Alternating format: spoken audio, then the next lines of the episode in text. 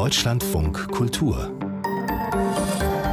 Lesart mit Joachim Scholl. Den irritierenden Fall eines kulturell-literarischen Boykotts wollen wir beleuchten und dann können Sie sich mit mir auf einen zweifachen Pulitzer-Preisträger und ja, literarischen Superstar aus den USA freuen, Colson Whitehead mit Underground Railroad, dem Roman über die amerikanische Sklaverei des 19. Jahrhunderts. Da wurde er weltweit bekannt. Jetzt gibt es einen neuen Harlem Shuffle, der im New York der 1960er spielt. Colson Whitehead war in Berlin, wir haben ihn getroffen. Die irische Schriftstellerin Sally Rooney ist eine Bestsellerautorin mit einem Millionenpublikum weltweit, doch jetzt soll ihr jüngster Roman nicht in Israel erscheinen. In ihrem bisherigen Verlag hat sie die Übersetzungsrechte verweigert, aus Protest gegen die Palästina-Politik Israels. Diese Annonce, die Sally Rooney über ihre Agentur gestern mitteilen ließ, hat prompt ein großes kritisches Echo ausgelöst. Die israelischen Reaktionen fasst unser Korrespondent Benjamin Hammer aus Tel Aviv zusammen. Sally Rooney habe sich entschieden. Entschieden, dass ihr Buch nicht auf Hebräisch veröffentlicht werden soll. Heißt es auf der Website des israelischen Fernsehkanals 12. Auch die Beweggründe der Autorin werden genannt, deren Nähe zur Boykottbewegung BDS. Israels Minister für die jüdische Diaspora, Nachman Shai, spricht von einem Kulturboykott Israels, von Antisemitismus in einem neuen Gewand. Vor allem Twitter war in den vergangenen Tagen voll von einer Behauptung, dass Sally Rooney nicht nur den Staat Israel boykottiere, sondern auch die hebräische Sprache. Auch die linksliberale Zeitung Haaretz schrieb, Sally Rooney erlaube es nicht, dass ihr Roman auf Hebräisch erscheint. Viele Tage lang schwieg die irische Autorin. Heute meldete sie sich mit einem Statement. Sie sei stolz, dass zwei frühere Romane von ihr ins Hebräische übersetzt wurden. Und es wäre ihr eine Ehre, wenn auch ihr neuestes Werk in diese Sprache übersetzt würde. Aber aktuell wolle sie einfach nicht mit einem israelischen Verlag zusammenarbeiten. Sally Rooney wirft Israel im Anschluss Apartheid vor. Ein Boykott Israels also, nicht aber der hebräischen Sprache? In Israel wird das die Wogen eher nicht glätten. Ein wirtschaftlicher und kultureller Boykott des Landes überschreitet für viele Israelis eine rote Linie. Im Netz gibt es auch schon erste Einschätzungen, dass es das Buch so oder so nie nach Israel schaffen werde. Denn die Autorin schreibt, dass sie die Rechte an ihrem Buch auf Hebräisch nur verkaufen werde, wenn dies im Rahmen der BDS-Prinzipien geschehe. Ein Verlag, der BDS unterstützt, wird seine Bücher aber wohl kaum in Israel verkaufen.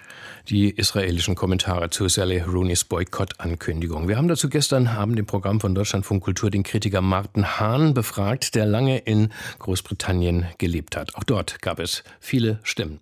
Also die sind sehr gemischt, mal wütend und mal lobend. Ähm, aus der britischen Labour-Partei gibt es zum Beispiel Stimmen, die Rooney unterstützen.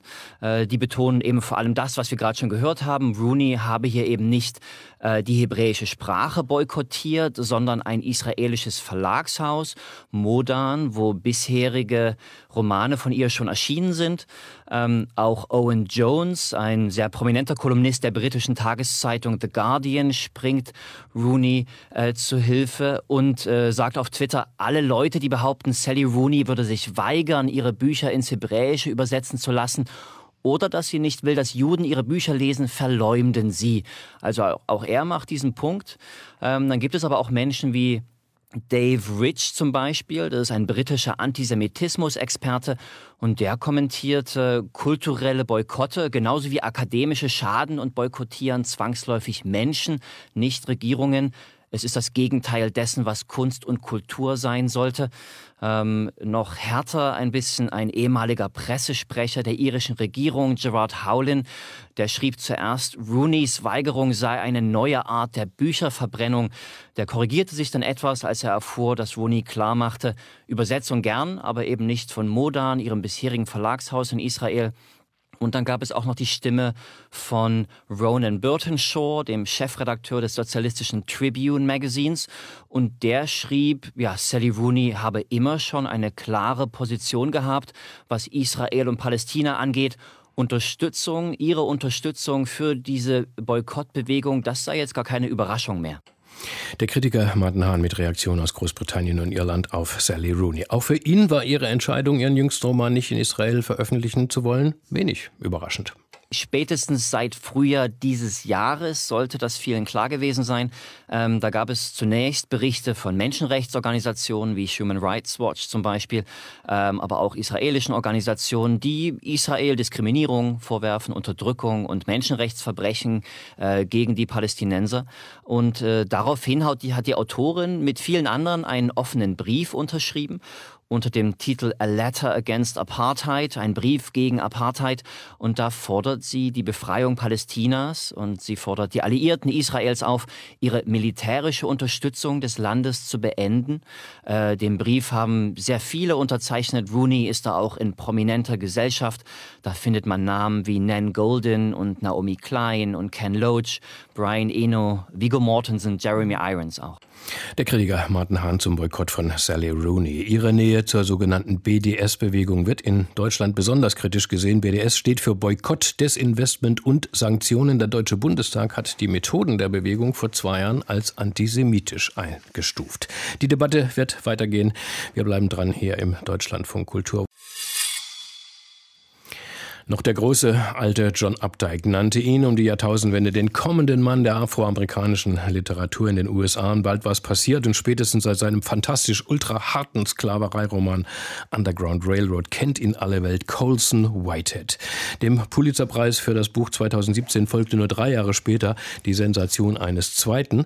Und jetzt gibt es einen neuen Roman, Harlem Shuffle, mit dem Colson Whitehead derzeit in Deutschland unterwegs ist. Wir haben ihn in Berlin abgepasst und in seinem Hotel Hotel getroffen und klar, habe ich erstmal schönen Tag gesagt. Good day, welcome to Deutschlandfunk Kultur, Mr. Whitehead. How do you do? Fine. Ihr Roman spielt im Harlem der frühen 1960er Jahre in einer fast ausschließlich schwarzen Community und ein Großteil der Protagonisten sind ja, kleine Gauner und dann auch wieder große Gangster. Wie kamen Sie denn auf dieses Setting, auf diese Figuren? Oh, just, you know, about seven years ago, I was driving with my wife and uh, thinking about. Ja, also etwa vor sieben Jahren äh, bin ich mit meiner Frau durch die Gegend gefahren und wir wollten uns eigentlich einen Film ausleihen. Und dann habe ich mir nur gesagt, soll ich mir jetzt zum wiederholtesten Male Oceans 11 anschauen oder mal vielleicht selber versuchen, so einen Heist-Roman zu schreiben? And then, of course, I gave myself permission. Chink Montague, Chad the Wet, Cheap Brucey, Dutzy Bell, allein die Namen, die sind schon super von ihren Gangstern, klingen wirklich wie aus einem Gangsterfilm in Schwarz-Weiß. Sie sind 1969 in New York geboren, Mr. Whitehead, aufgewachsen in Manhattan. Ihr Milieu war die ja, gehobene Mittelschicht. Sie sind in Harvard auf die Universität gegangen. Wie haben Sie sich denn in diese ja, ganz andere schwarze Welt und auch diese Gangsterwelt Ihres Romans hineinversetzt? Well, uh, you make it, you do research and make it up. Nun, das macht man durch Recherche und dass man sich einfach auch Dinge ausdenkt. Ich habe ja schon ein Buch über jemanden geschrieben, der im Fahrstuhl arbeitet und selbst nie im Fahrstuhl gearbeitet. Ich habe ein Buch über Zombiejäger geschrieben und bin kein Zombiejäger. Und ich habe einen Roman geschrieben über eine entflohene Sklavin 1850 und auch das habe ich nicht getan. Also was man dann eben macht, ist, man recherchiert, und man tut das, was man gut kann. Man versucht einfach realistische Figuren zu erschaffen, die dann für den Leser auch erkennbar bleiben. Realistic characters that you can recognize. Im Mittelpunkt jetzt steht Raymond Ray Carney, eher ein kleines Licht, was krumme Dinge angeht, wie es heißt. Und er hat ein Möbelgeschäft, ist verheiratet, das erste Kind ist unterwegs, er will sozial aufsteigen, aber er hat auch seinen Cousin Freddy an der Hacke klassischer Kleinganove, der ihn immer wieder in seine Machenschaften verstrickt und runterzieht, weil es meistens eben schief läuft. Was ist das für ein Pärchen? Wie haben Sie sich die ausgedacht? Well, you know, I also ich habe erstmal angefangen mit der Hauptfigur, mit Ray Carney. Er ist ein Weiterverkäufer, das heißt, er verkauft gestohlene Waren einfach weiter und hat eben wie viele dieser Weiterverkäufer auch einen richtigen, echten Job. Beispielsweise verkauft er Secondhand Elektrogeräte vorne in seinem Laden, dann hinten im Laden, da wird dann das illegale Zeug vertickt, so wie das in solchen Läden dann einfach üblich war. Und auf der einen Seite möchte er schon sehr rechtschaffend sein, sein, aber hat auch so eine innere Stimme und sagt sich, so ein bisschen kriminell möchte er trotzdem gern sein. Ja, und dann erfindet man sozusagen wie in einem Casting Nebenfiguren. Da ist einmal seine Frau Elizabeth, die steht eben für das, was Carney auch ganz gerne wäre, nämlich für diese Mittelklasse, der er sehr gerne angehören würde.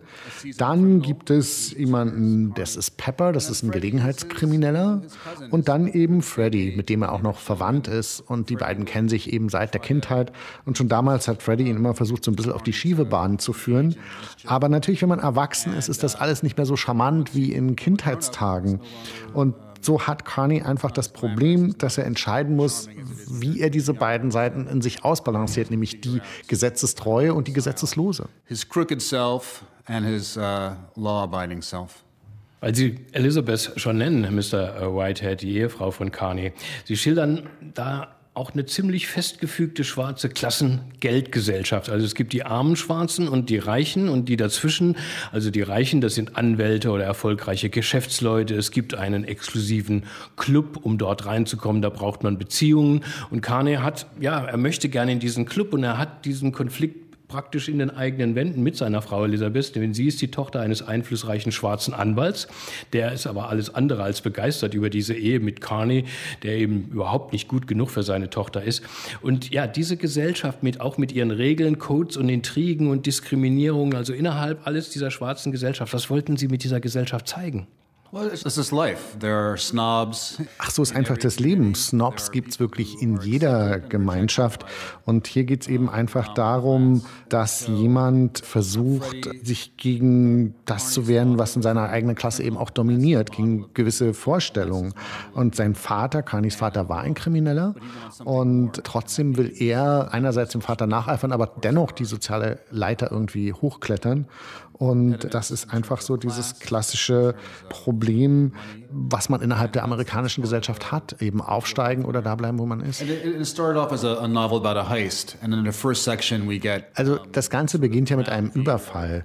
und eben so wie Kriminelle damals in Harlem getickt haben. So fängt das erste Kapitel an. Und dann erweitere ich das und wir äh, gehen ins Jahr 1961, zwei Jahre später. Und das Panorama wird einfach erweitert. Und 64 wird es nochmal erweitert. Da geht es dann auch um Park Avenue, da geht es dann auch um die Wall Street. Und ich wollte einfach versuchen, ein vielschichtiges Porträt von New York City in dieser Zeit zu schreiben. Comprehensive portrait of New York City at the time. Gleichzeitig steht diese schwarze Gesellschaft in Harlem aber auch reich wie arm immer im Kontext ja der klaren Rassentrennung dieser Zeit. Also ein Alltagsbeispiel im Roman ist der Job von Elizabeth, Carneys Frau. Sie arbeitet in einem Reisebüro, das Reisen für Schwarze organisiert. Und da geht es immer darum, wie kann man sicher da und dort hinfahren, welche Hotels nehmen Schwarze auf, wo ist es gefährlich, im Süden der USA natürlich, da gibt es No-Go-Areas, wo der Ku Klux Klan regiert. Wer da nicht aufpasst, ist aber halt selber schuld. Das wird von allen ganz pragmatisch akzeptiert, wie so eine Art Naturgesetz. Well, I mean, in a segregated das beleuchtet einfach eine Gesellschaft mit Rassentrennung. Und alle müssen in irgendeiner Form überleben. Das heißt, man muss wissen, wenn man seine Familie im Süden besucht, in welche Städte man gar nicht reisen darf. Man muss genau wissen, in welches Hotel man überhaupt reisen kann, um aufgenommen zu werden und in welchen Restaurants man durch die Vordertür das Restaurant überhaupt betreten kann. Und das steht natürlich dann im Gegensatz zu Protestbewegungen wie den um Martin Luther King. And that's a segregated society. Die Lesart im Deutschlandfunk Kultur und wir sind im Gespräch mit Colson Whitehead über Harlem Shuffle, seinen neuen Roman. Der letzte Teil spielt im Jahr 1964, als es in Harlem zu Unruhen, zu Riots kam, nachdem ein schwarzer Teenager von einem weißen Polizisten erschossen wurde, der dafür nicht belangt wurde. Wenn man das heute liest, denkt man automatisch an den Tod von George Floyd und was darauf folgte. Und ich habe Colson Whitehead gefragt, ob das die Parallele sei, die er ziehen wollte. No, it's just the, the fact of, of life that um, every few weeks or few months there'll be a terrible murder Nein, es beschreibt einfach nur die Lebensumstände in Amerika, dass alle paar Wochen oder Monate es einen Mord an einem Schwarzen gibt, der durch einen weißen Polizisten ausgeübt wird, der meistens eben unbestraft bleibt. Und ich habe übrigens das Buch beendet in der Nacht, bevor die Proteste zu George Floyd aufflammten. Und ich bin kein Wahrsager, aber es passiert eben leider laufend. Und es ist nur sehr selten, dass dann der weiße Polizist auch wirklich bestraft wird. Und wenn es um Polizeibrutalität geht 1964 und 2021, dann hat sich da nicht sehr, sehr viel geändert. Und auch die Art, wie die Polizei zusammengesetzt ist, ist noch in etwa dieselbe. Nun wirkt es trotzdem im Abstand von 50 Jahren wenn man Ihren Roman liest, dass Amerika doch ja, einen großen Fortschritt gemacht hat bei diesem Problem. Aber natürlich, wenn man die erbitterte Kontroverse und die Proteste und die Gewalt direkt nach dem Tod von George Floyd sieht, dann denkt man auch, also, dass Amerika jetzt nicht gerechter geworden ist. Aber ein Unterschied besteht doch zwischen damals und heute, oder? Um, a little. Ja, ein kleines bisschen. you know, I mean, if you some things have changed, a lot of things have not changed. Ja, ein bisschen was hat sich schon verändert, anderes eher auch wieder nicht. Also es ist gewiss etwas sicherer geworden, sich in gewissen Städten des Südens in Amerika auf der Straße zu bewegen. Andererseits haben eben auch 60 Millionen Amerikaner Donald Trump gewählt, der für White Supremacy, also die weiße Vorherrschaft steht. Und das heißt, dass noch nicht genug dieser Wähler ausgestorben sind, damit sich Amerika in eine produktivere Gesellschaft verwandelt. In order to have a productive society. Ihre beiden letzten Romane, Underground Railroad und Die Nickel Boys, der in einer Jugendstrafanstalt für Schwarze spielte, die, die, sind voller, ja, wirklich entsetzlicher Gewalt. Manche Szenen aus Underground Railroad, die werden mich verfolgen, glaube ich, bis zu meiner letzten Stunde, dieses absolute Ausgeliefertsein gegenüber absoluter Gewalt. Und jetzt auch in Harlem Shuffle geht es oft zur Sache, wird geschlagen, geschossen, Menschen sterben und es wirkt trotzdem wie so eine, ja, rein kriminelle, so eine Piff-Puff-Gangsterfilm. Gewalt, die man ja irgendwie so als Action akzeptiert. Und als Colson Whitehead-Leser habe ich gedacht, na, nach diesen zwei letzten Romanen will sich der Mann auch mal entspannen und, und einfach mal Spaß haben. War es so? There's a, you know, a few different things there. I mean, I think the, the genre Darauf müsste ich äh, verschiedene Dinge sagen. Man ist ja dem Genre, in dem man schreibt, auch immer, man muss das ja auch beherzigen. Das heißt, natürlich, wenn ich ein Buch über die Sklaverei schreibe, dann muss ich über diese schreckliche Gewalt schreiben, sonst wäre ich nicht glaubwürdig. Wenn ich ein Buch über Zombies schreibe, wie in Zombie One, dann bediene ich sozusagen das Zombie-Film-Genre auch sprachlich. Und wenn ich einen ja, eine Art Krimi schreibe, wie jetzt, mit Kriminellen, mit denen man sich teilweise identifizieren kann, wo man sich fragt, was die Folgen ihrer Handlung sein werden, aber wo auch ab und zu schlimmen Leuten Schlimmes passiert, dann bewege ich mich da auch innerhalb einer Genre-Tradition. So the violence falls very differently. And then in terms of the fun aspect, you know, I've written books that are serious and some that Ja, und dann wird Gewalt eben auch wirklich unterschiedlich dargestellt. Also und es stimmt schon in gewisser Weise, dass ich diesmal auch Spaß hatte. Also ich habe Bücher geschrieben, da setze ich mehr auf Humor, auch eine gewisse Form der Satire und habe auch sehr viel ernstere Bücher geschrieben. Und bei diesem Buch war es ein, ein etwas leichterer Tonfall. Und in gewisser Weise nach diesen sehr harten beiden Büchern, die ich davor geschrieben habe, hatte das auch etwas Befreiendes. Sie haben schon mal ein Buch über New York geschrieben. Das sind Essays, äh, Stories, äh, wo Sie verschiedene Stadtteile durchwandern und, und darüber schreiben. Jetzt dieser Roman über Harlem. Hat er Ihnen auch etwas Neues über Ihre Stadt gezeigt und vielleicht auch jetzt auch in diesen ja, schlimmen Zeiten der Pandemie Sie vielleicht auch ein bisschen getröstet? Nun, ich lebte in Harlem, bis ich sechs Jahre alt war. Und wenn ich mich sozusagen auf die Recherche nach Orten begebe, dann macht das schon Spaß, weil ich auch meine Stadt noch einmal neu kennenlerne. Das verschafft mir schon eine gewisse Freude, neue Straßen kennenzulernen, neue Avenues kennenzulernen. Und das ist etwas, was ich sehr erfreulich finde. Und das Ironische ist, ich beschreibe einen Harlem der 1960er Jahre, eines, das ich ja selber auch nicht erlebt habe. Und in gewisser Weise bewahre ich auch dieses Harlem, äh, was es ja so heute nicht mehr gibt. Jetzt sind die ganzen Läden wie Banana Republic oder Starbucks überall eingezogen. Die Läden, die es dort früher gab, gibt es nicht mehr. Äh, ein gewisses Harlem ist auch ausgelöscht worden. Insofern habe ich auch die Funktion eines Archivars äh, und beschreibe ein Harlem, was eine Art Denkmal war. To that lost city. Und wie haben Sie Ihr New York, Colson Whitehead, während der Pandemie erlebt? Arbeite gerade an einem Sequel, also an einem Folgeroman von Harlem Shuffle. Und in der Zeit des Lockdowns bin ich wirklich stundenlang durch New York gewandert. Ich bin mit der U-Bahn bis zur 180. Straße gefahren, bin da kilometerweise nur gelaufen, um neue Orte kennenzulernen. Und die 1970er Jahre sind ja dadurch charakterisiert, dass New York sich in einer Art Niedergang befand. Und trotzdem ist ja in dieser Zeit sehr große Kunst entstanden. Und wie gesagt, in diesen 70er Jahren, die Stadt war bankrott. Es gab ein Höchstmaß an Gewalt wie niemals zuvor. Und dennoch sind Sachen entstanden wie der Punk, wie Disco, New York Salsa, Free Jazz. Also Künstler haben sich eben ausgedrückt und Neues geschaffen. Und ich versuche jetzt meinen kleinen Teil dazu beizutragen, wenn ich die Geschichte von Carney weiterführe und New York in gewisser Weise wieder neu zu beleben. You know, contributing my small part to the city's revitalization. Ihr Buch widmen Sie einem gewissen Beckett. Ist das wirklich der gewaltige Samuel, der Schriftsteller? Könnte auch ein Golden Retriever sein. Neither. It's my son Beckett, who I named after Samuel Beckett. Weder noch. Ich habe meinen Sohn so genannt, den wiederum nach Samuel benannt. Und wenn der vielleicht mal herausfindet, dass er nach einem depressiven Autor benannt ist, dann wird er sich auflehnen, vielleicht Investmentbanker werden oder irgendwas ganz anderes machen. Aber er ist noch sehr jung. Mal schauen, in welche Richtung er sich entwickelt. So we'll see how it turns out. He's very, he's quite young. Colson Whitehead, vielen Dank für dieses Gespräch im Deutschlandfunk Kultur. Thank you, all the best. Thank you. Thanks for having me. Und Harlem Shuffle, der Roman von Colson Whitehead, ist jetzt auf Deutsch im Hansa-Verlag erschienen mit 384 Seiten zum Preis von 25 Euro. Übersetzt hat das Buch Nikolaus Stingel. Unser Helfer ins Deutsche war jetzt Jörg Taschmann. Auch ihm schönen Dank.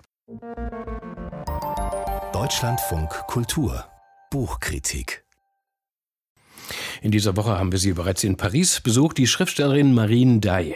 Und sie hat unserem Kollegen Dirk Furich auch von ihrem neuen Roman erzählt. Die Rache ist mein heißt das Buch auf Deutsch und wir wollen es uns nun genauer anschauen mit Jörg Plath, Kritiker und ebenfalls aus der Lesart-Redaktion. Er ist im Studio. Hallo. Guten Morgen. Marine Day ist bekannt geworden mit starken Romanen über eben solche Frauen. Eine Anwältin ist jetzt die Heldin. Was erlebt sie? Worum geht es dieses Mal? Die Anwältin in Bordeaux ist alleinstehend und durchaus nicht erfolgreich und sie soll überraschend einen aufsehenerregenden Fall übernehmen, nämlich die Verteidigung einer Mörderin von drei Kindern. Und Maître, also die Anwältin Suzanne, ist gleich doppelt irritiert, weil sie einmal merkt, der Ehemann, der ist gar nicht betroffen von dem Verlust seiner Kinder. Und zweitens kommt dieser Mann ihr ziemlich bekannt vor. Und woher kennt sie ihn? Sie hat als Zehnjährige ihre Mutter begleitet. Die war Putzfrau bei einer reichen Familie namens Principaux, also die hieß genauso. Und sie ist dann dem etwas älteren Sohn des Hauses in sein Zimmer gefolgt und fragt sich, steht er jetzt wieder vor ihr? Denn damals hat er das Leben der Zehnjährigen verändert. Nur weiß sie nicht, wodurch. Irgendwas Wunderbares, irgendwas Traumatisches. Was war damals in diesem Zimmer? Sie weiß es nicht mehr. Sie fragt ihre Eltern, die sperren sich ziemlich. Der Vater lässt dann irgendwann durchblicken, sie sei wohl vergewaltigt worden. Und dann bricht er den Kontakt zur Tochter ab, um nicht mehr behelligt zu werden. Das ist nicht der Anfang, aber das ist einer der Höhepunkte in diesem Roman, der der mir den Boden unter den Füßen weggezogen hat und der Hauptfigur erst recht. Das heißt, dieser Fall für die Anwältin führt sie in die eigenen persönlichen Abgründe. Ja, ja, das, das, geht, das geht so weiter. Irritationen äh, sind es eigentlich dauernd, die sie hat in diesem Roman und die nach und nach dann wirklich immer heftiger werden. Erstmal erzählt dieser Ehemann der Kindsmörderin eine Version vom Eheleben, die mit der von seiner Frau überhaupt nichts zu tun hat. Beide haben offenbar nur Schuldgefühle gegenüber den anderen. Beide haben sich auch gedacht, der wünscht sich das, die wünscht sich das und dann mache ich das. Also sie erfüllen Wünsche, die sie sich nur ausgedacht haben, ohne sich darüber zu unterhalten. Es gibt so ein wucherndes Imaginäres und das schwankt zwischen Hybris, also Überschätzung und Ohnmacht. Und das kennt Maître Cézanne ja auch sehr gut. Die ist nämlich aus dem Kleinbürgertum aufgestiegen, fühlt sich sehr unsicher. Dieses Motiv des Schichtwechsels ist ja in Frankreich immer noch sehr wichtig, also mit Edouard Louis und Didier Eribon und deren Romanen. Aber hier bei der vielfach prämierten äh, Marie Ndiaye, da wird das so eine Krankengeschichte moderner Subjektivität. Da rumort immer, was war damals im Zimmer? Und man denkt da sofort an die düstere Geschichte vom Blaubarts Zimmer, wo ja auch das Grauen wohnt. Ja, das ist eine virtuose Variation, muss ich sagen, auch ähm, sehr souverän, von der Frau aus gesehen aber und als Symbol für dieses lebensentscheidende, aber unbekannte Ereignis. Wie macht Marine Day das formal und stilistisch in ihrem also, Buch? Ihre Erzählerin ist ist dieser Frau Maître Suzanne einfach sehr nah. Hin und wieder werden dann Gedanken der Anwältin auch kursiv eingerückt. Und beinahe alle Handlung findet in der Figur, also in der Maître Suzanne statt, mit gewaltigen Ausschlägen, wie ja auch äh, schon äh, bei dem Principaux und seiner Ehefrau. Ähm, Maître Suzanne überlegt nämlich dauernd, ob sie das, was sie eben gesehen oder gehört oder erlebt hat, ob das nun wirklich der Überzeugung des Gegenüber entspringt oder der Hinterlist, ob es Liebe oder Verachtung ist, ob es Wahrheit oder Trug ist. Und das geht hin und her und das ist gar nicht zu entscheiden für sie. Und sie hat einen Ex-Freund, einen Rechtsanwalt auch, Rüdi, dem geht es ganz ähnlich.